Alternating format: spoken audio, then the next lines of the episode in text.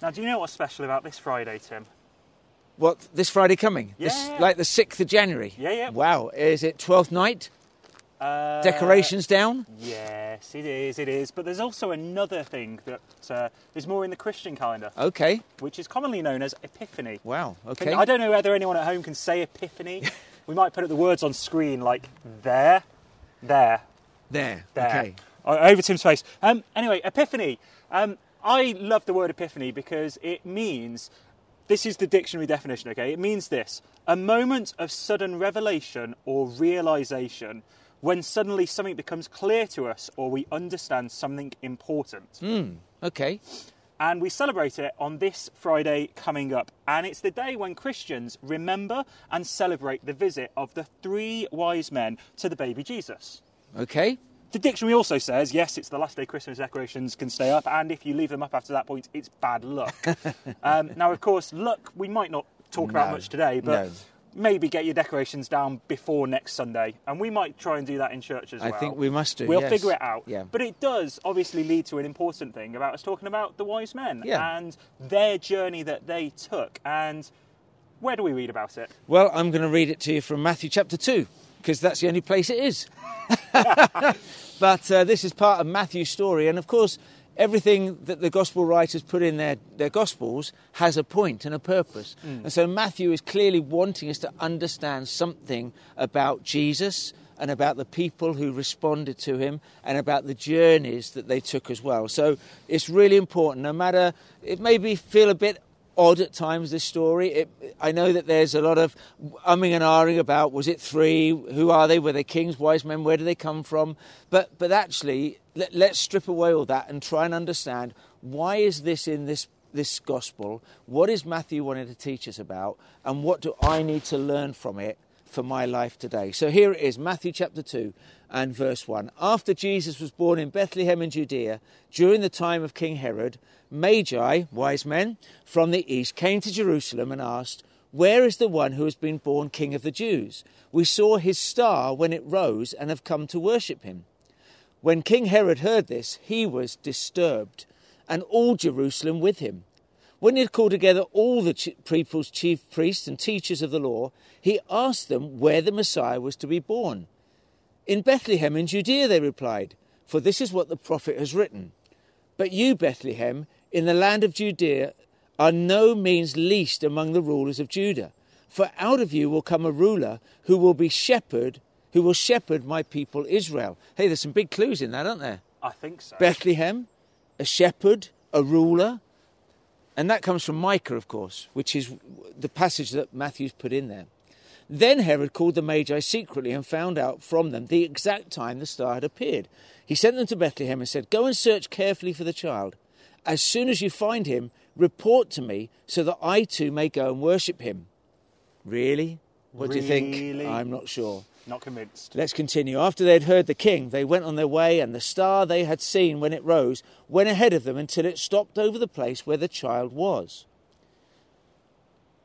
When they saw the star, they were overjoyed. On coming to the house, they saw the child with his mother Mary, and they bowed down and worshipped him. Then they opened their treasures and presented him with gifts of gold, frankincense, and myrrh. And having been warned in a dream not to go back to Herod, they returned to their country by another route. Amen. An amazing story, and I think already as we read it and listen to it, there are some big clues in there as to why Matthew wanted to include this story and reasons why we need to understand it as well. So, why don't we sing again? And why don't we sing that carol which mentions We Three Kings, shall it we? makes perfect sense. Perfect sense. Let's sing together and uh, tell this story in song. So we kind of figured it was a good thing for us to share a little bit about what the wise men were doing and why they were even there in the first place. Because the reading explains a lot of it. But actually, you, Tim, you found out that the wise men went on quite a long journey to get where they were going. Yeah, well, I don't know quite how far it is, but I think people sort of reckon it over 500 miles at least. Hmm.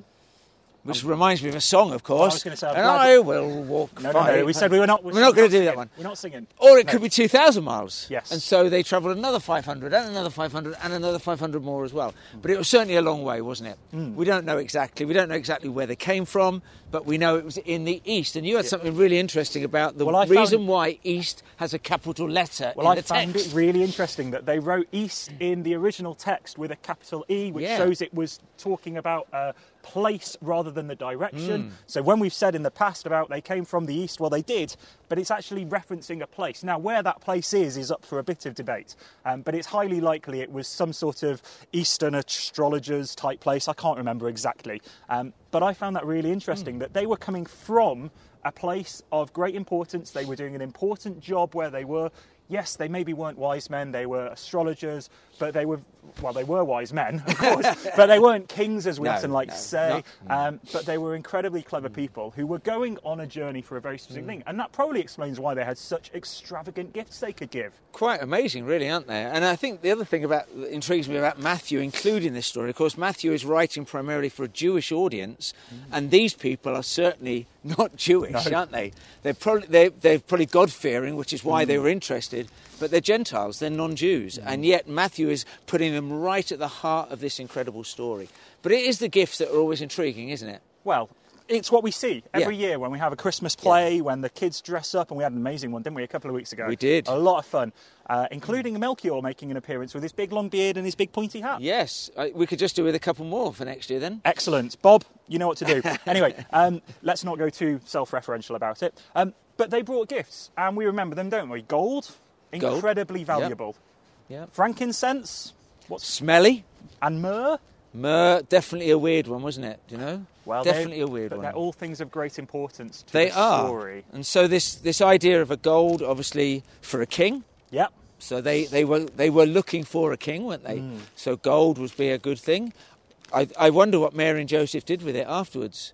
I did I did read something when I was looking at this to say that they actually used that to uh, supplement their income because, of course, Joseph was a carpenter up in uh, Nazareth. Yeah, yeah. What did he do in Bethlehem? Well, He had to have some income, and maybe that. Well, it's just a little bit of a, a a bit of a trivial thing, I guess. But but amazing, amazing to think that. And then frankincense. What I found out about that was this is a very aromatic thing, but you have to crush it in order to get the smell from it, to get the incense from it. So yeah, there's a, there's a sign that you know, this idea that Jesus obviously was crushed. I, Isaiah said that. And uh, and there's a, a reference to that, and then of course myrrh, which is the sort of gift you get from a weird uncle, because you're not sure what it is or why you've got it. But myrrh, of course, was used as an anaesthetic for, for severe pain. They offered it to Jesus on the cross, but primarily it was used to go into the tomb in, uh, when someone was buried. So the king, the priest, the frankincense, and then the sacrifice as well. So very significant gifts, weren't they? Pointing to the life of Jesus that would unfold. And it's amazing how many parts of the Christmas story kind of spell out hmm. the journey that Jesus was to go on through his life. Yeah. And I just think it's one of those things that is incredible to look at when we take a step back. We come hmm. out of the Christmas story, we come out of that cute little stable scene that we like to imagine, and we take a look at the bigger picture and we realise just everything was leading up to this point, but this was just the start of the hmm. journey. Hmm. This isn't the end of what was going on in the Christmas story. This wasn't the end of Jesus as this little baby that we imagine. Actually, he continues going on. Hmm. And as you've already said, the salvation story, as we like to call it, is incredible. Yeah, definitely. I'm getting a bit cold here, though. Are we able to go and keep moving? Let's keep moving. So, Tom, the gifts we've spoken about, but how did they know where they where to take the gifts? You know, it's one thing buying or getting the gifts, but how did they know where to go? So they, they were a long way away. They didn't really know where this journey was going to take them, but it seems like they knew the purpose of it, the king, the direction of it. Yeah. But how are they going to get there? Well- Could have been anywhere. As I said earlier, they were astrologers from the east with a capital E. Capital E. And up into the sky, as we heard in the story earlier, they saw a star and they followed it. Yeah. We sing that song, don't we? Follow that, follow that. I'm singing again now. Oh, We need to not do that. I don't know that another time, another Yeah. time. Um, but as they were following the star, Uh, obviously, it led them forwards, it took them on a journey. And I kind of like to see, we don't quite see it in the text, but I like to imagine that what happens with the star is it kind of guides them in a rough direction and they get the compasses out and they start looking. And what they see is they get the map out King Herod's palace. It's kind of on the route. It's a bit off to the side, but it's pretty much there. It makes sense, doesn't it? That a king's going to be born in a palace. And so, what do the wise men do? They head to the palace and they go to King Herod and they ask him, Where is the newborn king? We've come from the east. They're expecting a little newborn prince, Yeah. one day to be king, ruler of all the land. But Herod wasn't so keen, was he? Well, I think Herod was taken aback by it, to be Yeah, I think so. What is going on right now? Yeah.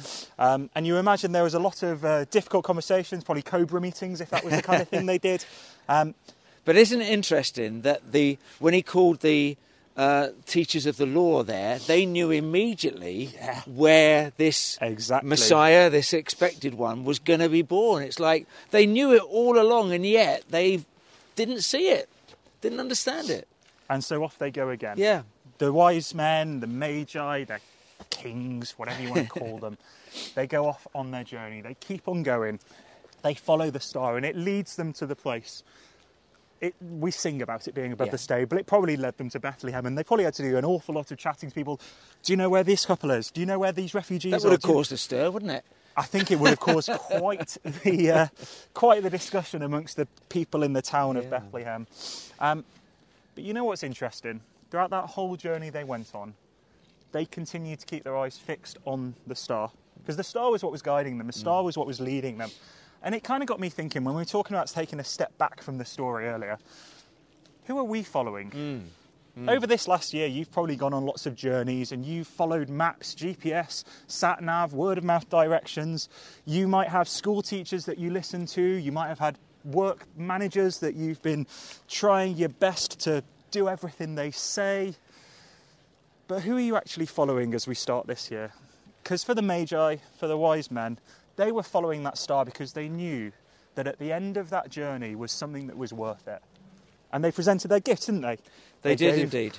Their very best that they yeah. had. Yeah, the very best, and they brought them all that way, uh, and followed, as you say, Tom, to, to find someone who was going to be worth following. Yeah, the, the, Paul writes in uh, Romans chapter 12, doesn't he, that we should present ourselves, yeah, as a as a living sacrifice. You know, we offer ourselves, and and that starts this amazing journey that, that Jesus calls us on. He calls us to follow, and uh, just like the wise men followed that star.